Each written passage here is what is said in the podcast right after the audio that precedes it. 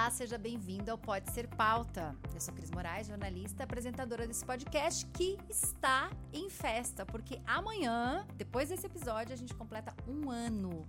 É o Pode Ser Pauta, já está completando um ano e muitos episódios, são mais de 40, são quatro temporadas, então tem muito conteúdo, muito insight valioso para falar sobre o que pode ser pauta na imprensa, para falar sobre boas práticas, para inspirar relacionamentos. Aqui eu trago jornalistas e experts para falar um pouquinho sobre como ter bons relacionamentos com a imprensa, como pensar numa pauta, como fazer uma história virar realmente um destaque na imprensa. E a gente, como sabe que a Cris adora uma festa, a gente completou também a CM, que é a minha agência, completou 11 anos agora recentemente, já 31 de outubro, o podcast um ano, então a gente tá muito animado com muita festa aí para novembro. Tem muito entrevistado bacana que eu não vou contar aqui, não vou dar spoiler, mas o primeiro episódio, se você ainda não ouviu, vale muito a pena, foi com o Gustavo Cerbasi, uma pessoa que eu admiro demais e que tem uma história aí com o meu início da carreira com assessoria de imprensa, que foi na Expo Money. E o Gustavo Cerbasi veio de negócios, finanças, e para esse episódio eu convidei alguém que também vem do mercado de negócios. Como vocês sabem, eu adoro falar sobre negócios de qualquer cliente. Eu acho que sempre quando você vai atender um cliente de assessoria de imprensa, por mais que ele seja segmentado, voltado para tecnologia, gastronomia, não importa, você pode trabalhar ele em negócios. Se a gente for falar de negócios, não tem como não falar da revista Exame, principal revista de economia e negócios do nosso país. E eu trouxe aqui uma jornalista que fala muito sobre temas de SG, que eu admiro muito, que é muito premiada. Eu trago aqui a Marina Felipe. Seja muito bem-vinda, Marina. Obrigada pelo convite, Cris. Ah, eu adorei que você topou, porque a gente descobriu hoje que a gente se falou há uns 5 anos atrás, né? Depois não se falou mais, né? 2017, 2017. tava lá no WhatsApp, né? mas é bom, né? Eu fico feliz porque assim, a gente já começou o relacionamento, mas a equipe aqui continuou falando contigo uhum. constantemente, né? Sim. Marina, me conta um pouquinho aqui pro Pode Ser Pauta, um pouquinho do teu histórico. Eu estava até olhando um pouco no teu LinkedIn, você já é, percorreu uma longa jornada aí até começar agora a atuar na, na área que você tá de SG, né? Como que é, é um pouquinho, conta um pouquinho da tua história pra gente. Bom, eu me formei em 2014, mas eu fiz estágio desde o segundo semestre da faculdade. Eu vi bem cedo, né? É. Até tomei uma bronca que tive que parar porque não podia, tinha que começar ah, acho é? no terceiro semestre. Tinha isso? É. Nossa, que absurdo. A melhor coisa é começar desde o início, né? É, mas no fim deu certo, assim. Então foi uma breve passagem antes, antes da bronca na TV Rede Paulista, né? Eu sou de Jundiaí, então fiz grande parte dos estágios ali. É, depois eu fiquei vários anos na MR Comunicação, que é uma assessoria de imprensa. E apesar de ser localizada em Jundiaí, a gente tinha alguns clientes bem interessantes. Então, um shopping da região que é da rede Multiplan, tinha algumas coisas que me, me ajudaram bastante a entender o que era pauta e pensar em pauta. Depois acho que eu fiquei cerca de um ano numa empresa trabalhando com gestão de conteúdo, aí já pensando em multiplataforma, então pensando desde blog até na época a gente ainda não tinha o Reels, mas estava ali começando a trabalhar mais no Instagram. E nesse meio tempo eu me candidatei para o curso Abril. E aí abriu ali já naquele momento pré-recuperação judicial, então eu fui da última turma do CAG. Ah, você foi a última turma. Eu ia perguntar, porque você fez o curso Abril um pouco depois da tua formatura, né? Você fez dois anos depois. Foi em 2016. Você conseguiu ainda fazer o trainee depois? É, porque ele tinha uma limitação ali de até dois anos de formado, três anos de formado. Então eu me inscrevi em 2015 e comecei em 2016. E aí, ali na época, eles já tinham mais vagas para exame Veja das pessoas que foram selecionadas para ficar depois do trainee. Uhum. Eu já fui para exame. E aí, com alguns colegas da, da turma que tinha ido para exame também, tinha algumas oportunidades editoriais e existia a vaga para editoria que na época era gestão, marketing e sustentabilidade. Eram os três temas coordenados por duas editoras. E aí ali fiquei, assim, deu certo para mim porque como eu já tinha um pouco dessa experiência de produção de conteúdo, já estava um pouco mais familiarizada com as pautas de marketing e também fui aprendendo mais sobre as pautas de gestão e de sustentabilidade, que foi onde eu acabei caminhando mais, né? Então, Fiquei vários anos na editoria de marketing. A gente conversou em 2017 por conta de marketing, Isso, é, né? Foi. Mas estruturando mais as pautas de sustentabilidade, de diversidade e inclusão, quando a gente criou a editoria de SG dentro da Exame há cerca de três anos, logo após ali a, a compra, né, a saída da Abril, é, eu acabei ficando mais nesses temas. Então hoje nós somos ali num time de SG focado em SG, que já é bastante coisa, né? Sim, Às vezes sim. eu brinco com o pessoal assim, como que a gente conseguia fazer pauta de campanha de marketing e de ação de sustentabilidade mais De relatório, né? Porque era é, tudo no junto, mesmo né? dia, Era tudo no assim, mesmo então, saco. Agora que dá para fazer só, é bem entre aspas, as pautas de SG, é, tem sido mais fácil de organizar e de pensar em projetos também. E como foi pra você? Você imaginou quando você fez assim o curso? Você tinha vontade de trabalhar com revista? Como é que era? Você já imaginava isso? Ah, acho que tinha aquela idealização da Abril, né, da arvorezinha, aquela coisa toda, assim, que acho que muito jornalista deve ter passado por esse imaginário coletivo de alguma forma. É, o que eu não tinha tanta certeza era sobre trabalhar num veículo de economia, de negócios.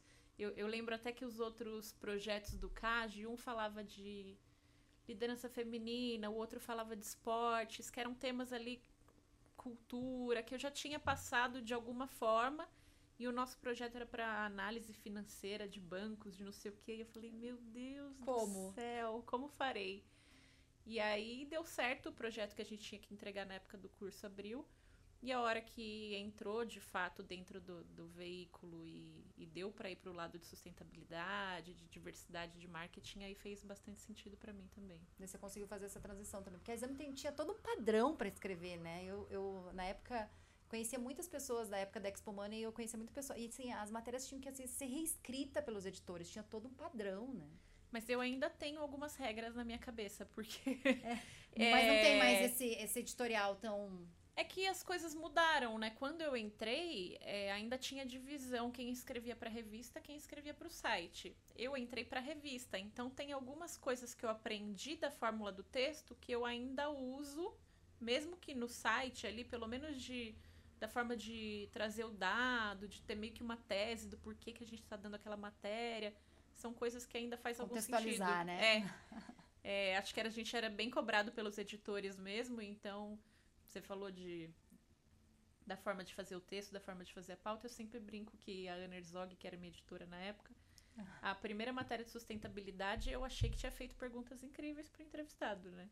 Você E teve que aí, voltar para entrevistado. Ela perguntou uma coisa que hoje para mim é muito básica, que é o, ah, mas qual que é o escopo das emissões? Um, dois ou três?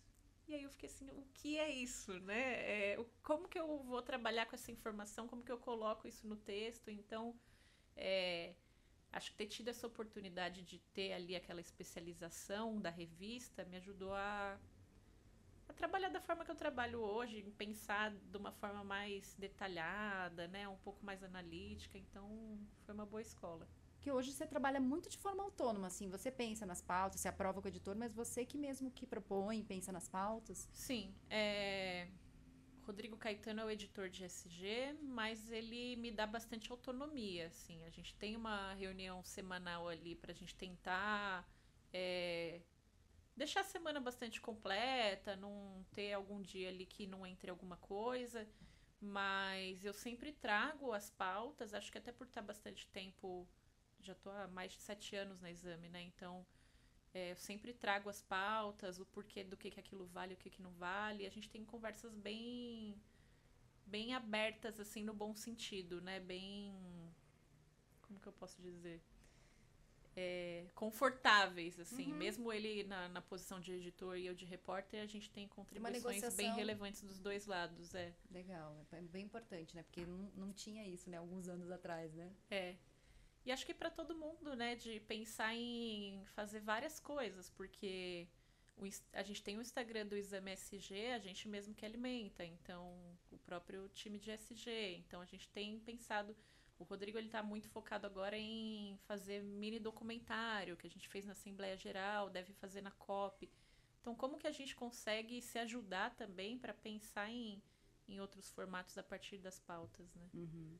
E você passou aí por essa transição. Então, quando você terminou o curso, a, a Abril já tinha vendido a, a, a revista Exame. Você passou bem nessa transição, você chegou. Eu, eu brinco que eu peguei o começo do, começo do fim. Do fim. Pelo Porque- menos não fechou a porta, né, Marina? Graças a Deus a revista Não, continua. ainda né? era abril, né? Foi abril até a recuperação judicial foi em 2018. Então eu fiquei dois anos antes disso. No prédio, tudo lá, né? Peguei o prédio Pinheiros, o prédio do Morumbi, o prédio da Marginal. buraco da Marginal, né? É, então passei por, por todas essas etapas aí. O que eu não peguei, que todo mundo sempre fala, é os jantares que Ah, tinha eu lá. fui nos de relacionamento É, lá na então, cobertura. Essa parte eu não vi. Mas, mas foi bem legal, assim, poder acompanhar. tempos. É. Poder acompanhar o, o que estava acontecendo mesmo, né? E aí a gente fez essa transição é, indo para um escritório novo, como exame. Antes da pandemia, já no final de 2019, mas a mudança para o escritório mesmo foi duas semanas antes da, da pandemia chegar no Brasil, né? Então, a gente passou também por um processo de conhecer os times online, times de marketing, o Mudou- braço de mudou quase- educação. mudou quase todo mundo, né?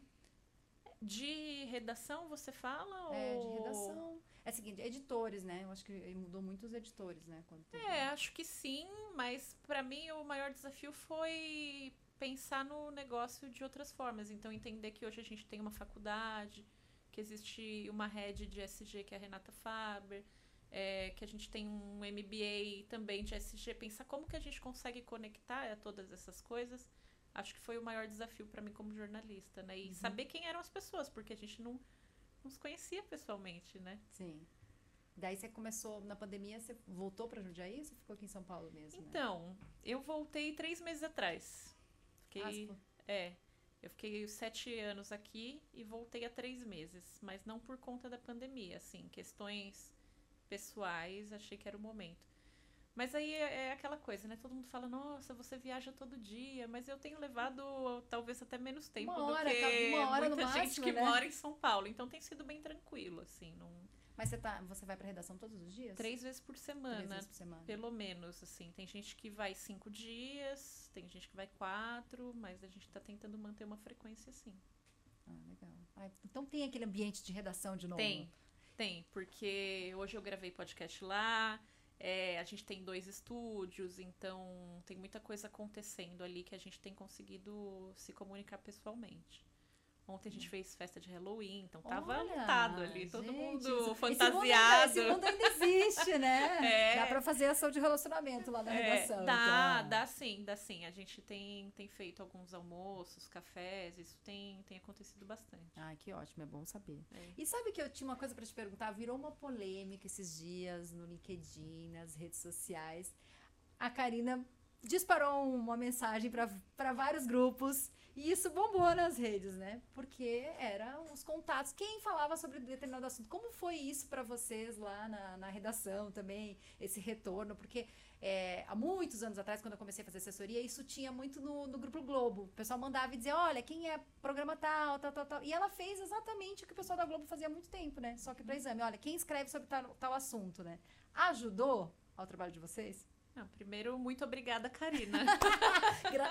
É, muito obrigada, Karina, É, né? acho que foi bom pra todo mundo, na verdade. Uma que a gente brincou que ela tava famosa, que a gente viu que esse post realmente deu uma repercussão bastante Nossa, grande. foi. Mas ness- nessa época que a gente recebe muita demanda pelo WhatsApp, pelo e-mail, pelo próprio LinkedIn, às vezes até.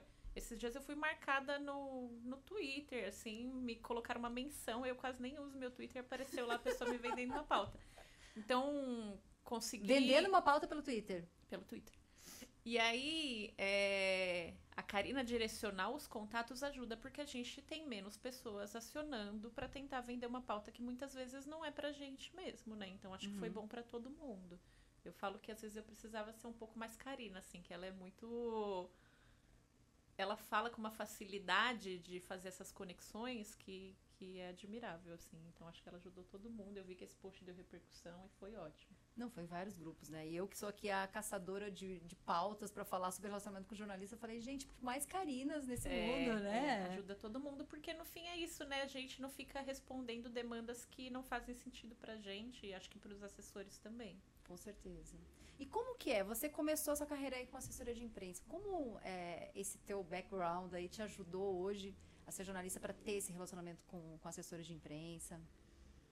Tem uma coisa que é brincadeira, mas não é, e eu sempre falo que é, eu já tive até cemitério como cliente, então... Você sabe que a vida de assessor de imprensa é dura, né? Então, e é um cliente que eu sei que tá na agência que eu passei anos atrás, então acho que tem dado certo. É... Então, pensar nessa estrutura da pauta, o que, que vale, o que, que não vale, quando vale, me ajudou muito a entender como fazer reportagem, assim. E acho que me ajudou também a ser mais empática com assessores em geral. Às vezes eu acabo recebendo aí, sem modéstia, né? Mas assim, mensagem de ah, muito obrigada por me responder e tal. Porque eu sei que a gente não consegue dar conta de responder tudo, mas tem tentado. Então pensar quem tá do outro lado também, né? Inclusive, uhum. essa coisa de estar tá do outro lado é uma coisa que eu questiono um pouco, na verdade. Acho que no fim a gente tá todo mundo meio junto, né? Ali tentando colocar as pautas no ar e entendendo o que, que faz sentido para cada veículo. É, o trabalho ele, ele é muito conjunto, né? Eu acho que quando funciona bem, o assessor de imprensa entende, né, o relacionamento que, que funciona de pauta para você. Eu acho que tem muito mais resultado, né? E otimiza, às vezes ajuda realmente, né, a pensar em pautas. Né? E, eu acho que tem um desafio adicional que é muitas pessoas ainda não entendem o que é o ESG. Vamos lá, eu, era a minha pergunta, era para você, o que pode ser pauta para a Marina na, na questão do ESG? Tá, então vamos, vamos lá. lá. Vamos Acho por que, partes. É, o, o começo de tudo é entender o significado da sigla, né? Então, pensar que a gente está falando ali é, o termo em inglês, mas traduzindo para o português, das questões ambientais, sociais e de governança. Uhum. Então, partir desse princípio já, já ajuda, né? E aí, pensando é, em pautas para mim, especificamente em pautas para exame, é, a minha linha de raciocínio vai muito mais de tentar trazer as boas práticas, porque o que a gente tem entendido é, justamente por as pessoas não entenderem o que é SG, esse tipo de pauta funciona bem, assim, uma empresa de um determinado setor que conseguiu um resultado interessante, é, vale a pena contar. E aí acho que isso volta no que a gente estava falando da cabeça da revista. Eu fiz por muito tempo aquela coluna Como Fazer. Sim. Que a gente ah, fazia uma super apuração para sair quatro tópicos assim com o texto curtinho. Uhum. Então isso me ajudou ainda a pensar na estrutura da, da pauta. E aí muitas vezes eu começo a pauta pelo resultado. Tá que como fazer tinha ação, lá, né? Ação, a empresa fez o passo 1, um, 2 e 3 e chegou no resultado tal. É, então, se o assessor me conta que a empresa fez uma ação muito relevante, que deu um resultado diferente do que o setor vem fazendo, um resultado que faz sentido a gente contar essa história, explicar como se chegou naquilo, é um bom caminho, por exemplo. Aí, quando a gente fala de questões é, sociais, é muito mais difícil ter essa métrica do que quando a gente fala de ambiental, de emissões de carbono, uhum. de energia verde, enfim. Diversidade também que vem. É, dos vários assuntos. E aí o caminho é, por exemplo, eu não tenho os dados da minha população interna de pessoas LGBTI+, mas eu tenho uma ação aqui que foi relevante para dentro do setor ou para dentro da companhia, uma ação que a gente percebeu que teve uma redução de turnover significativa de um determinado grupo. Não sei, vamos pensar junto aqui, né? é, conseguir trazer um pouco dessa prática também é legal. E aí, governança, acho que já é um tema um pouco mais duro dentro dos, dos, dos três temas da sigla, né? Então, o desafio aí é conseguir trazer histórias mais, mais atraentes mesmo, mais relevantes, né? Claro que trazendo todas as questões jurídicas, uhum. legais e etc., é, mas que tem algum destaque. E tem algumas coisas que não funcionam, assim, que eu percebo que eu recebo bastante, que pode ser legal a empresa fazer, não parem de fazer, mas que para mim como pauta não funciona. Então, por exemplo, eu tenho muita dificuldade de publicar doações. a minha empresa doou tal coisa para uma instituição pontualmente. Só se você fizesse juntando um monte, né? É, porque acho que a intenção do SG é mostrar que existe um impacto contínuo, né? Uma transformação ali que ela é eficiente para a comunidade, para o entorno, para stakeholders em geral. Então, quando a gente fala de uma ação muito pontual de doação, é, não estou falando que eu não faço pautas de filantropia. Uhum. Posso fazer, mas que ela tenha um impacto estruturado e que a gente consiga mostrar isso, né? E outra de empresas que receberam selos. Eu tenho muita dificuldade também, porque felizmente cada vez mais empresas estão aderindo a movimentos ou recebendo selos e eu não consigo publicar uma nota de uma por uma, assim. E é uma coisa que eu tenho tentado explicar também para os assessores quando eles me procuram. Por que, que eu não tô é, colocando aquela pauta? Por que, que não faz sentido para mim falar só daquela empresa ganhando aquilo, um determinado reconhecimento? Se tiver uma pauta mais estruturada de os setores mudaram, essas empresas que não faziam isso, agora todas elas estão certificadas. Estou inventando aqui também. Sim, uma tendência, Aí a uma gente coisa consegue de mercado, falar. Né? É. Mas assim, empresas, é, você faz, eu assim, eu vejo muitas marcas, assim, uhum. ah, eu vi várias matérias suas de boticário, grandes nomes, uhum. assim, que, que a repercussão das matérias acaba chegando, né? Às uhum. vezes no uhum. LinkedIn, ou a gente está lendo o veículo. Mas assim, você faz de matérias de empresa pequena, grande? Como é que é isso, essa divisão que você trabalha, o SG? Eu publico mais de empresas grandes, mas acho que porque eu recebo mais de empresas grandes. É, acho que o volume deve ser até proporcional. Nunca parei para pensar nisso assim de se eu eu não recebo tantas ações de empresas pequenas. E aí eu acho que é porque talvez as empresas pequenas, até estava tendo essa conversa ontem num almoço de relacionamento com uma empresa grande têm dificuldade de achar que aquilo que eles fazem é SG. Às vezes eles têm ações muito interessantes e que não relacionam com o nome, com a sigla. É essa falta de identificação com o tema mesmo, de entender o que, que é o tema e e como que aquela boa prática faz parte disso. Porque para inspirar, no final das contas, você conta muita história para inspirar, né? Porque acho que quanto mais histórias a gente compartilha, mais a gente meio que contamina assim o mercado, é, né? é, é claro que a gente não deixa de falar dos temas duros, né? Então, Sim. a gente tem que olhar para a seca no Amazonas, a gente tem que olhar para o impacto de mudanças climáticas, de questões que são é, extremamente delicadas. Mas quando a gente pensa na atuação das companhias, a gente tem ido muito por um caminho de tentar trazer essas boas práticas. Obviamente, já publiquei empresas que tinham questões ali que são inadmissíveis, né? Não dá pra gente fingir que não tá acontecendo e, e não falar nada, não é o nosso papel. Mas se a gente tiver boas histórias para contar, acho que. É porque daí entra um pouco do, do, G também da governança, né? Essa questão da fiscalização, Exato. né? De estar de tá ali cumprindo também as normas. Né? É, e aí uma coisa que é muito importante considerar é: nós somos um veículo de economia e negócios. Tudo que a gente está falando é pautado na economia, né? Então, acho que isso vai muito nessa linha de não publico doações, assim.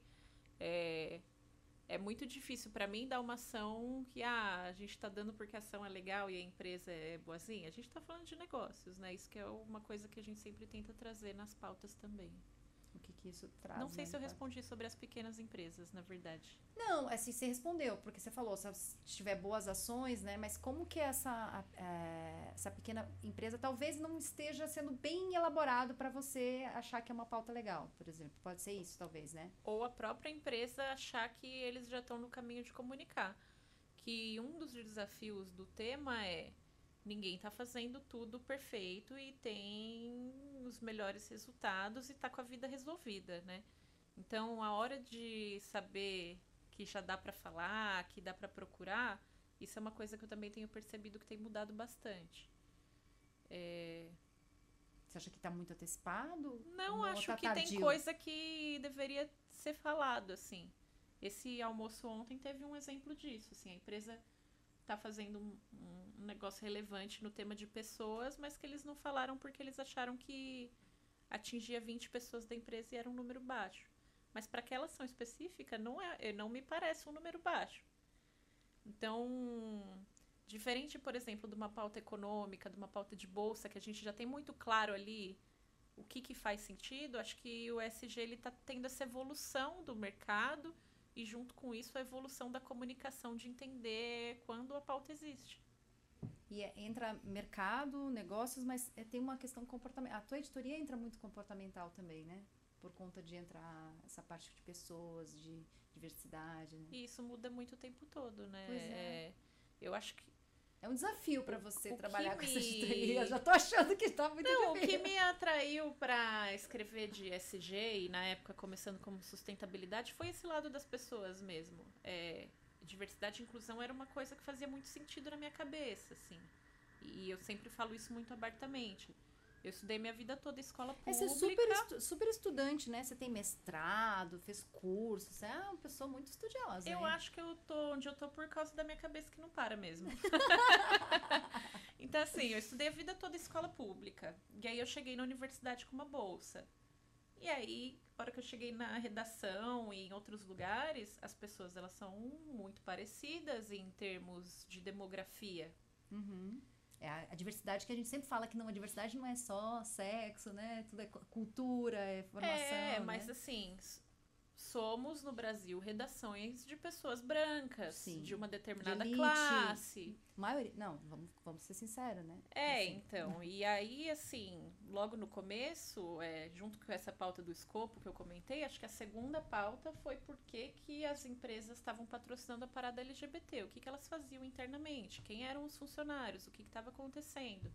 É, essa matéria foi em 2016, se eu não me engano, em 2015, o Lucas Rossi, que hoje está na comunicação ah, da Ambev. Ele foi estagiário. Então, ele era estagiário. Eu fui blogueira da blogueira da Você assim, na época que ele era estagiário lá. Ele criou os blogs. E daí. Você fez curso com ele, não? Não, porque ele é mais velho do que que- uns ah, dois, três anos. Gente, ele é mais velho. Ele era o estagiário Y na época, né? E ele tinha feito aquela capa do chefe Sou Gay, que É. até hoje é uma referência, né? É, ele é incrível. Então- Tá lá no Bev ainda, né? Adoro ele. Então, assim, quando eu, eu vi essa matéria dele, para ter referência para a primeira pauta que eu ia fazer de diversidade, pesquisar lá no DDoC da Abril se a gente escrevia travesti ou transexual e ver que quase não tinha referência, sabe? Isso que me falou, peraí, aqui tem um caminho, então vamos falar mais de pessoas, vamos falar mais de, de inclusão, vamos tentar entender os índices de equidade ou inequidade racial. E aí foi indo. Então, por mais que pessoas seja um tema complexo, é o que me faz seguir nas pautas de SG. Mesmo quando a gente está falando de mudança climática, a gente traz pautas de justiça climática, de racismo ambiental. No fim, a gente trata essa grande mística da organização, a empresa, que é um grupo de pessoas, né? Então, Uhum. isso pauta muito meu olhar, assim, no geral. E aí, falando de organização, você entrou no tema. Eu, eu acho que é, a organização é fundamental para o profissional. E eu vejo que você é bem articulada, né? Porque você mantém ativo, você agora é. Desde quando você é LinkedIn Creator? Acho que uns dois chique? anos. Acho que Olha. eu preciso ser mais creator lá, na verdade. Tem hora que dá uma uma queda ali na produção, mas estou tentando manter. Mas como é que é para você essa organização, essa rotina de jornalista, de multifacetada? Você tá aí se preparando, você estava me contando, para fazer mais uma viagem, para cobrir o COP, né? Como que você faz essa organização da tua vida como jornalista? Eu acho que, bom, do LinkedIn, as pessoas do LinkedIn, meus amigos de redação do LinkedIn que não me escutem, mas eu acho que é não criar processos muito burocráticos, assim. Que às vezes as pessoas falam, ai, nossa, eu tenho que pensar num post. Meu post geralmente é da matéria que eu já fiz, de uma coisa que aconteceu. É, eu já tentei criar um perfil no Instagram para falar só de diversidade e não deu certo. Porque ali eu precisava dedicar um, um tempo para pensar numa pauta, etc. né? E eu não consegui. Mas é, eu tô sempre tentando ter uma rotina mais ou menos equilibrada, se possível, dentro da redação. E de novo, assim, eu tenho muita liberdade de conversar com as minhas lideranças para, por exemplo, se eu precisar fazer um curso ou alguma coisa que me interessa. Então, você falou do curso aí, esse semestre eu estou fazendo é, um curso de Oxford, que é uma rede de jornalistas que trabalham com clima.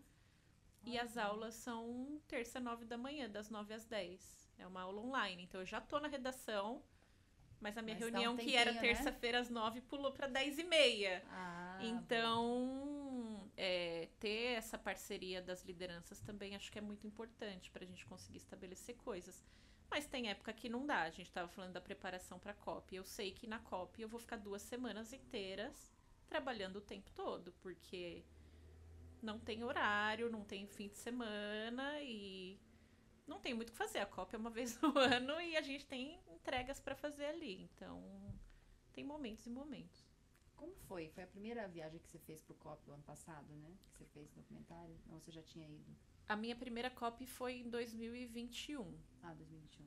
Foi a COP de Glasgow, COP 26. E aí fui na do ano passado no Egito e agora eu tô indo de novo. é, essa vai ser em Dubai, no fim de novembro. Mas tem tido outras viagens relevantes. Assim, a gente tem uma parceria com o pessoal do Pacto Global da ONU no Brasil. Ah, foi essa que eu vi no documentário que você foi pra Nova York, né? É, a gente fez agora a. Assembleia Geral da ONU. É, a gente já tinha feito do ano passado. Essa sim foi a minha primeira, então. Ah, então. E em março também cobri a Comissão da Situação da Mulher lá na ONU, também em parceria com eles. É, E aí, assim, é sempre aquele momento de, sei lá, três vezes na ONU e ainda fico assim, nossa, na ONU, sabe? Que Sim, é legal, tipo- tanta coisa acontecendo, gente do mundo inteiro. Aquela, Arrepia? Como é que é? ti, aquela sala de imprensa sempre gelada. Mas é muito legal ver gente do mundo todo pautado para questões de ONU, ainda mais num momento como esse, né? A gente tá aí passando por guerra, é uma coisa que não, não tem como deixar de, de lado quando a gente fala de ESG, quando a gente fala de mudanças climáticas. Acho que vai ser grande parte das discussões da COP, né? A gente tá pensando em mitigação de danos ao mesmo tempo que a gente tem toda essa tragédia acontecendo, assim. É... De novo, eu acho que eu desviei da resposta, Cris. Ah, imagina! não, eu perguntei pra ti como é. Você falou como é que é a sensação de estar É. naquela sala. Não, tudo. a sensação é única, assim. Frio na barriga a primeira vez que você foi, assim, você... Eu Como é acho que que foi? todas as vezes. Todas as vezes. Porque, uma, porque são muitos dias. Então... Vamos, vamos deixar aqui, não perturbe Não. Marina de quando a quando. Ela não vai responder, gente. Até 10 de dezembro, mas Tá. assim, eu sei que é impossível, porque eu sei que vai ter alguém, que vai ter um cliente que vai estar lá. É, o cliente vai chegar Sim, num dia e sim. no fim ele chega no outro. Aí tem a questão do fuso horário, né? Dubai são 7 horas de diferença. Quando então, que você viaja? dia 27. Do dia 27 de novembro ao dia 10 de dezembro. É, Então eu sei que não tem como, gente. Pode me mandar mensagem, mas se eu não responder, me desculpe. Entende, né? É. Entende, porque não vai dar, né? É, mas é sempre, sempre muito legal e muito, muito tudo, assim, muito, muito intenso, muita informação. É, eu confesso que depois que passa que a gente consegue contabilizar, assim, tipo, caramba, fizemos 50 matérias em duas semanas, sabe? Coisas Uhum. do tipo.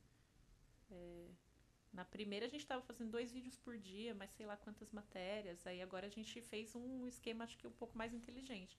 Essa da Assembleia mesmo, a gente fez um mini doc de quatro É, episódios. quatro que fizeram. e isso deve continuar na COP, né? Então continuar com essa narrativa, trazer essa, essa construção mais, mais contínua.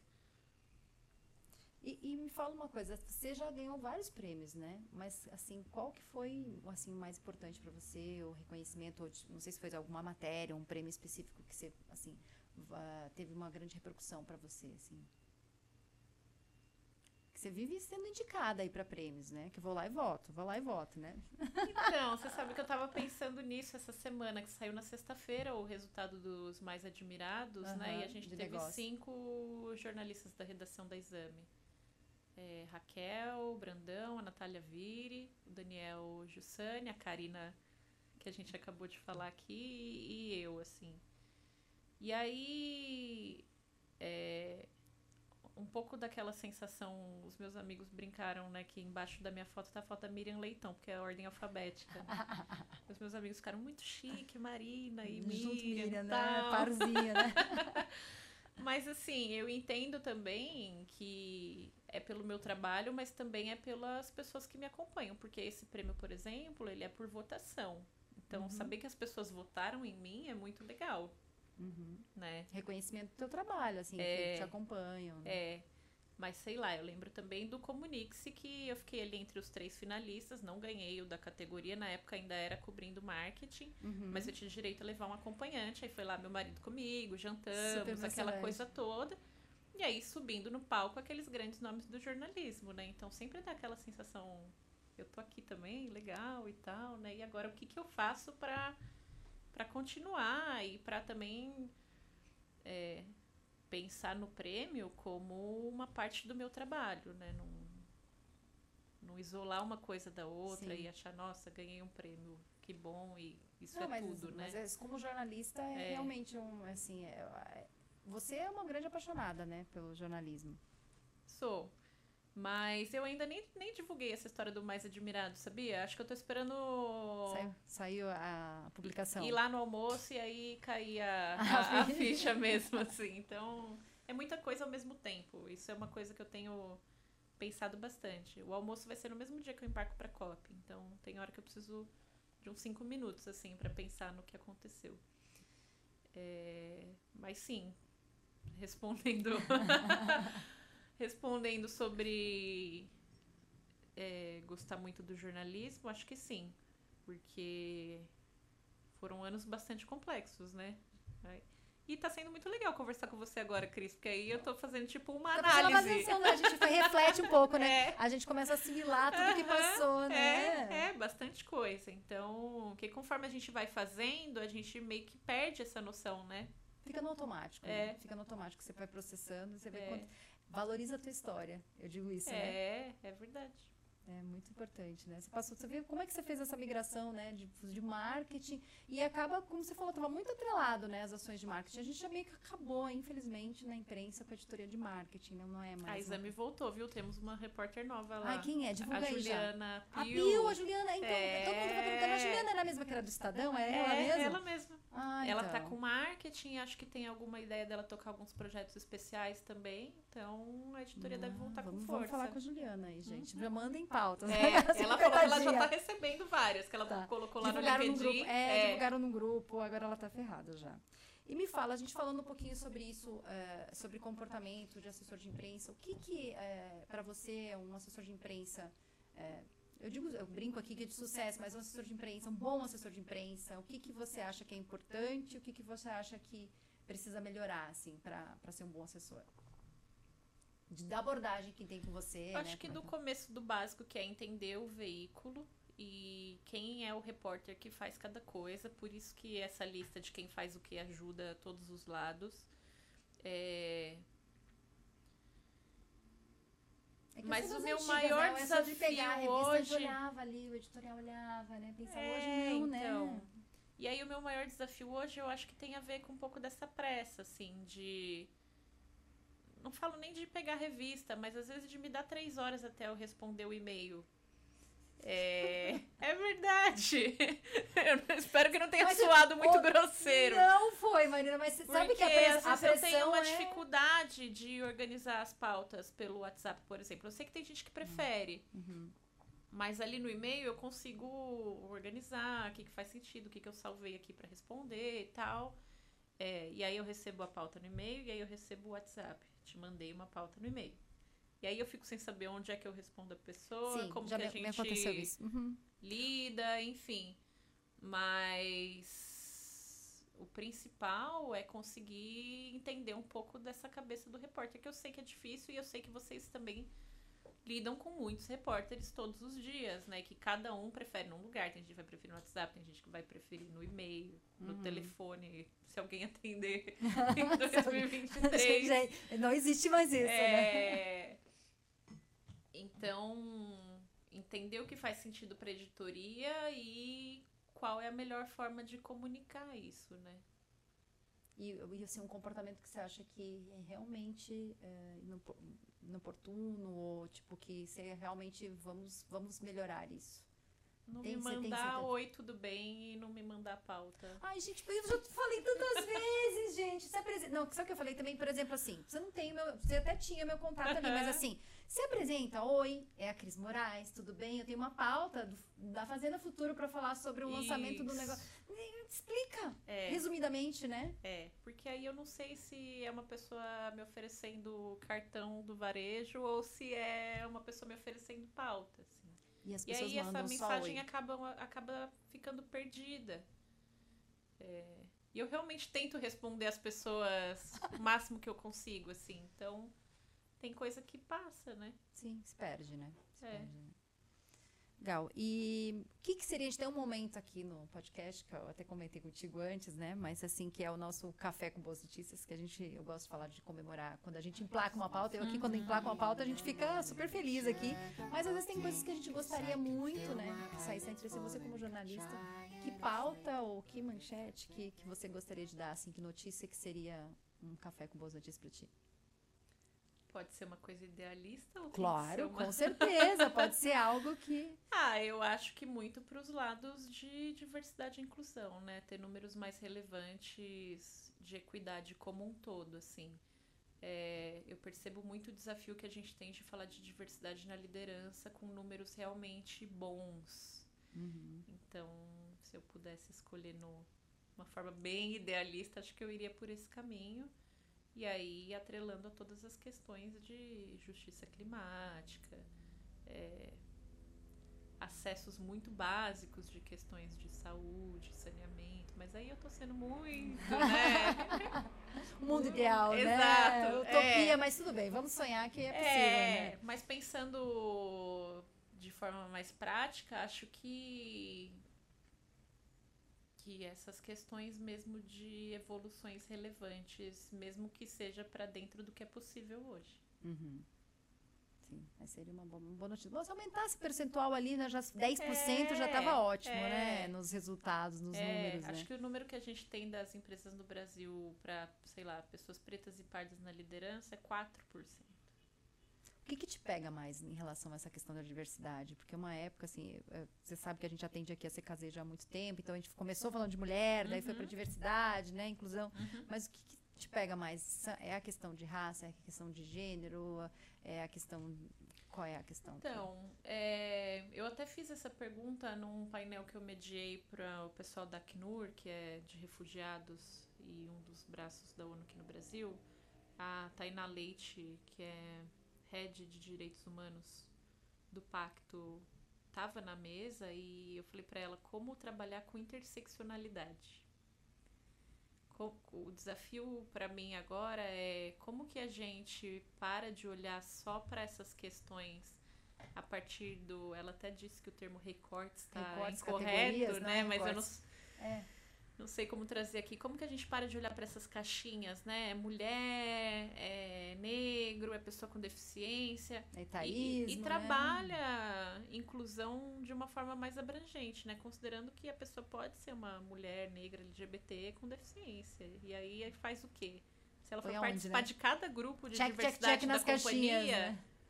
é, ela deixa de entregar outras coisas ali que são cobradas no dia a dia. Então acho que o desafio agora é a gente conseguir falar de interseccionalidade. Que palavra difícil, né? Tem muito letramento ainda para fazer, né? Para é tudo. Muito, muito, é muito difícil. E acompanhar as mudanças, porque a sigla mesmo, eu falei aqui do LGBTI, tem gente que já vai me corrigir, porque Ah, não, é. muita gente já mas- usa o LGBTQIAPN, né? Então, eu nunca sei das letras. Eu sou, eu sou, sou X, né, gente? Eu não consigo acompanhar tudo ah, isso, mas a gente vai. vai se adaptando, um põe mais, é, e põe vai- mais, vai se adaptando. Eu falou também aqui, eu É. falei até do TikTok, eu falei, eu não quero TikTok, daí falou, não, mas tem que colocar uns cortes lá no TikTok. Eu falei, tá bom, vamos no TikTok também. É. Então, a gente tem resistência, mas a gente vai se adaptando, né, costurando. É, e aí o desafio é esse, né? Não, não ser um projeto de uma área, de uma empresa, e sim das organizações como um todo. Legal. De novo, idealista, será? Ah, seria ótimo. É. E Marina, fala o- as pessoas que querem acompanhar teu trabalho, onde você está mais presente, acho que é o LinkedIn, mas assim, onde que você está mais presente, é, e também as pessoas que querem te mandar pautas, para onde escreve. Bom, é, meu e-mail é marina.filipe, F-I-L-I-P-P-E, arroba exame.com. Mas LinkedIn é um bom caminho para me acompanhar e para ter esses contatos, mas eu tenho muita dificuldade de responder pauta por lá, então o e-mail é sempre a melhor opção.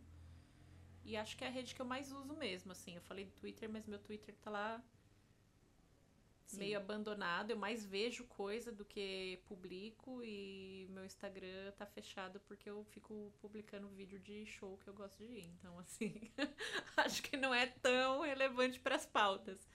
Mas, é... Você mudou o teu nome recentemente? Porque você casou ou não? Porque eu não tinha Eu não mudei, mas eu tenho tentado usar mais o meu sobrenome do meio. Você sabe que isso é uma coisa que. Não, porque me chamou atenção, porque eu conhecia só a Marina Felipe. Daí quando eu fui olhar no LinkedIn, eu falei, mas será que ela mudou o nome? Não, esse sempre foi meu nome. Minha mãe é Micheline e meu pai é Felipe. Então, Marina Micheline Felipe. E. Mas você sabe que isso é um negócio que às vezes as pessoas me perguntam e eu não tenho uma resposta. Que tem muita gente que fala assim: ah, por que, que você não assinou com Micheline? Por causa do MM, né? E tal. Alguém criou um e-mail pra você com o último nome, com certeza. Não, Não, foi? porque na minha cabeça, Felipe era mais fácil das pessoas associarem. Só que ninguém escreve o Felipe certo. Porque tem dois P's, tem esse I. Eu já vi gente falando Filipe, já vi também. É, ou coloca dois L's ao invés de dois P's. Então, no fim, não mudou nada, assim. Não sei se foi a melhor escolha possível. E aí, no LinkedIn, eu deixo o nome completo. Pela indecisão, boto o nome completo. Tá ótimo. Marina, eu adorei bater esse papo contigo. Lembrei, eu até que eu lembrei do Lucas, cara. Eu vou chamar o Lucas pro podcast também, porque ele é uma pessoa que eu também admiro muito. Mas é bom, você vê como é bom a gente lembrar esses relacionamentos, é, né? É. E pra mim, ele foi uma referência, né? Porque ele já tinha trabalhado ali com o pessoal que eu tinha trabalhado, então ele me fez saber que era possível dar essa cutucada nas pautas de inclusão. Ó, incentivando pessoas, É. né? Frente ao seu tempo sempre, né? É. Marina, muito obrigada por participar aqui do Pode Ser Pauta. Espero que vocês tenham acompanhado aqui. Seguir as dicas, né? Porque é isso, aqui é um espaço pra gente criar relacionamentos, falar sobre boas práticas. Nada melhor alguém pra falar de SG do que boas práticas, né? Obrigada pelo convite, Cris. Espero que tenha sido produtivo, apesar das divagações. Imagina, foi ótimo. Gente, uma pessoa falar de SG Ai, que, que ai. seja super. É, tem o lado filosófico, assim, não, tem não. como, não tem como, mas acho que o caminho é esse aí, pensar em resultado, estruturar os exemplos, tentar explicar o que, que a gente está falando, né, quando a gente fala de SG. Acho que uma coisa que às vezes a gente passa batido é que o jornalismo tem muito esse papel de de educação De mesmo, né? cara. Do acesso à informação, o que, que é SG, o que, que é COP, o que, que são esses termos todos. Então, espero que a gente tenha conseguido passar isso hoje é também. bom, é bom conferir o episódio, ouve mais de uma vez, vai lá, né? É. Estuda, lê Vê as matérias da TikTok, Marina. Já que o TikTok foi implementado aqui também. É, vendo no TikTok. E também aproveita para ler as matérias, né? Para conferir a cobertura nos próximos dias.